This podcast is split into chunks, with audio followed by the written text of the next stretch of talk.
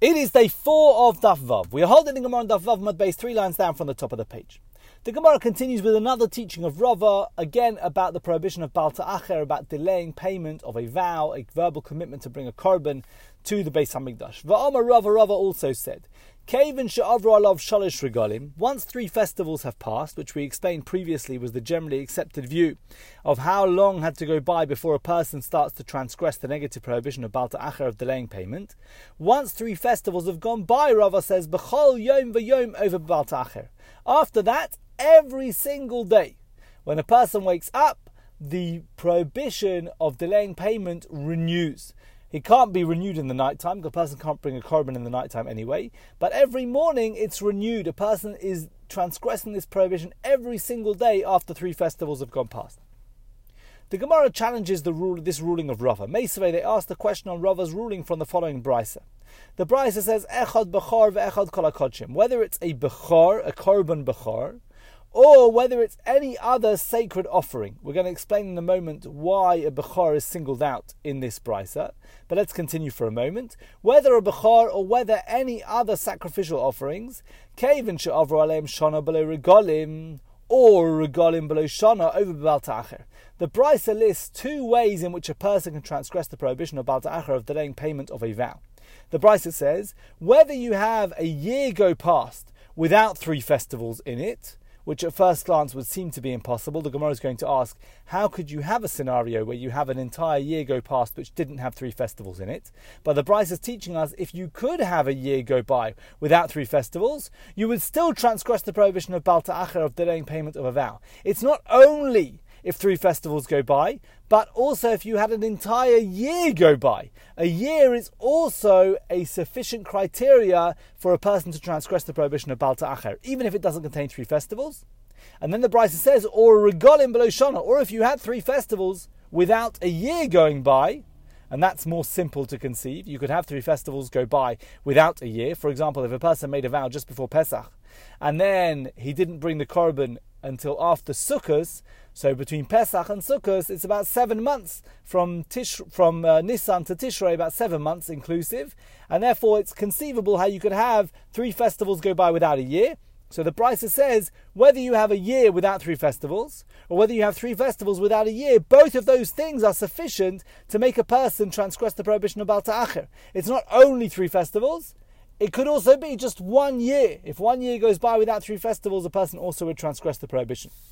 So this apparently is a question. This price is a question on the ruling of Rava. Rava said once three festivals have gone by, every single day a person transgresses the prohibition of Bal Te'acher. So the Gemara says, Ve'haima tiyuvta, how is this a question on Rava's statement? How is this price a question on Rava's statement? Amar of Kahana, Rav Kahana explains as follows. Manda Kamosev, Shapo Kamosev. The person who challenged Rava's ruling from this pricer challenged it well. It's actually a good question. Mechdi, because let's analyze, let's have a look at this pricer. Tana Alavi Kamahade. The Tana of the pricer is clearly trying to work out all the lavin, all the negative prohibitions that pertain to delaying payment of a vow. The pricer says there are different ways to transgress the prohibition. You can have three festivals, you can have a passage of a year going by even without three festivals. If that's the case, listen b'chol yom v'yom over Bal Te'acher. Why doesn't the pricer also say that a person is liable for violating the commandment not to delay each and every day after the three festivals have gone by? Once he's listing all the cases where a person can transgress the prohibition, why doesn't he also say, hey, and by the way, you also you transgress it every single day after three festivals have gone by? And that's why it's a question of Rava's statement. So the Gemara deflects this challenge on Rava. V'idach, the other one, in other words, Rava could answer, that's not a good question on me.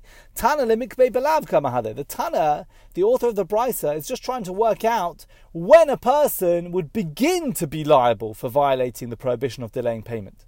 Belavi yaseri lo kamahade, but he's not trying to work out extra prohibitions. You know, how every single day he continues to have a renewed obligation, a renewed transgression of the prohibition. The author of the Braisa is saying, when does a person first become liable for transgressing the prohibition of delaying? That's not the same as saying that a person is liable every single day after three festivals have passed. And therefore, Rava could answer why this Braisa is not a question on his statement. The Gemara now begins to analyse the Braisa that we quoted a moment ago. Gufa, the text in the Braisa said, Echad Bachar ve'echad kolakotchem, whether the Bachar and all other sacred offerings, Kaven she'avro aleim shona below regolim, regolim below shona over Bal Te'acher. Whether you have a year without three festivals or three festivals without a year, you would be liable for violating the commandment not to delay payment of the vow. That is what the pricer said. Now, before we go further, I said we would explain why Bakhar is singled out. So look in Tosfos. Tosfos says, Echad Bakhar veechad kolakotchem.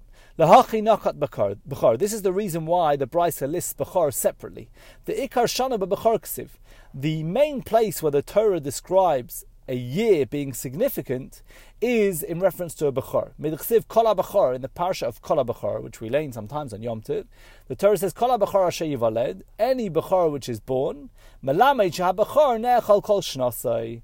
Koloma dechsiv bei toichalenu shana b'shana. The Torah explicitly says, toichalenu shana b'shana.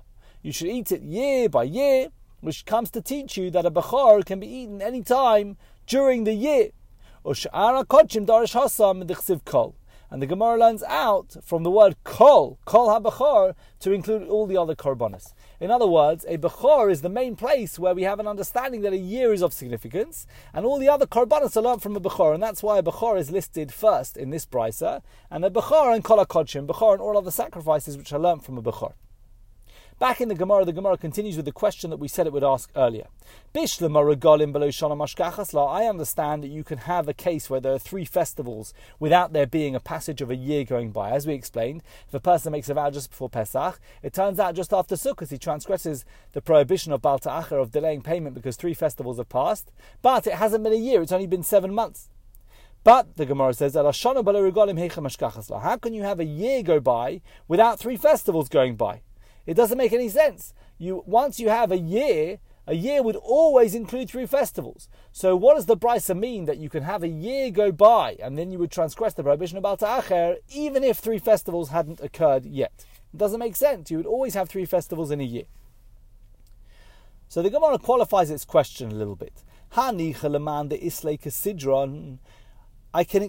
the Braisa's ruling according to the opinion that said, earlier on Daf Daled or so, that the three festivals have to pass in sequence.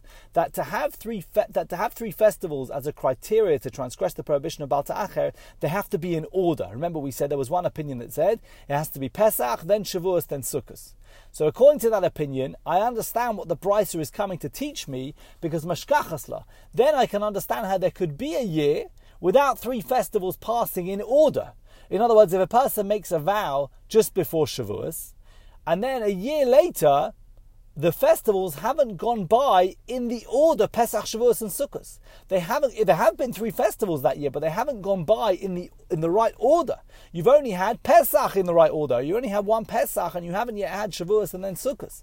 And therefore, the Braisa is coming to teach us a, a, an innovative, a, a chidush, an extra ruling that we otherwise might not have known. That not only if three festivals go by in the correct order do you transgress the prohibition of Bal Te'acher, but even if a year goes by which does not contain the three festivals in the correct order, still you transgress the prohibition. But according to the opinion in the Braisa on Daf Daled or so, where we said it doesn't matter whether the three festivals go by in a particular order, Pesach, Shavuos, and Sukkot, all we need is three festivals, how could you have a case where you have a twelve-month period without three festivals? Always, as we said, you would have three festivals within any twelve-month period. So that's the Gemara's question. Now the Gemara says, according to Rebbe, we can have such a case. A case in a leap year. In a leap year, Jewish leap year like the year that we're in now, there is an extra Adar. So there's a thirteenth month put in the year. And we see from the following Braisa something about Rebbe's position that would make it our Braisa understandable. The Tani we learned in a Braisa. Shana Tamima. A complete year. The pasuk in Vayikra is referring to a house in a walled city, and the sale of houses in walled cities in Eretz Yisrael has a special law. The basic feature of that law is that the seller retains the right to redeem the house for one year after the sale. If he doesn't redeem it within that year, the house becomes the permanent property of the buyer and doesn't even go back to the original owner at the Yovel. So he has Shana Tamima, a full year, to buy back the house. Rebbe Omer, Rebbe says, what does it mean a full year? It means he counts three hundred sixty-five days, corresponding to the number of days in the solar year. He doesn't count a lunar year of thirteen months times by twenty-nine and a half days. he counts three hundred sixty-five days a solar year. The Chachamim, while the Chachamim say, Monin Shnei Ma'asar Chodesh Miyom Liyom, he counts twelve months from one day in one year till twelve months later. Vim Nis'abra Shana, and if there's a leap year, Nis'abra Lo, he gets an extra month. It's extended for him, he gets an extra month. So how does it help us that Rebbe's position is that a person counts a year based on the solar year? Mashkachas Lola Rebbe, you can find a year, you can find a case where you have a year without three festivals, according to Rebbe. A person consecrated an animal just after Pesach, or after Pesach began. So let's say it's on Chol HaMoed Pesach, say the seventeenth of Nisan. The Chimata Shili Adar Basra'a, when the end of the second Adar comes the following year, it's three hundred sixty-five days later. Shana Mali, regolim lo malu. The year is complete because Rebbe counts the years three hundred sixty-five days. When you have thirteen months at twenty-nine and a half days, they are more than three hundred sixty-five days. So a year after the seventeenth of Nisan, when the person made this vow in the middle of Pesach, it's not yet been a Pesach. It hasn't yet been. Three festivals haven't gone by. Shana Mali, regolim lo malu. It's been a year, it's been three hundred sixty-five days, but it hasn't been three festivals yet. And therefore, according to Rebbe, we understand how we can have such a case where we have a year go by, three hundred sixty-five days, but not three festivals. But according to the rabbis who say that a year is defined by the number of, by the months in the year, and if it's a, if there's a thirteenth month, if there's an Adar Sheni, that's included in a year. So then according to the rabbis, you would always have three festivals in any given year. And again, the question the Gemara has just made stronger by refining it even more carefully to just the rabbis. The Gemara is saying, how can the pricer suggest that you could ever have a year without three festivals? Surely you would always have three festivals in any given year. We're going to hold it here for today and answer the Gemara's question tomorrow. I wish you all a very good day.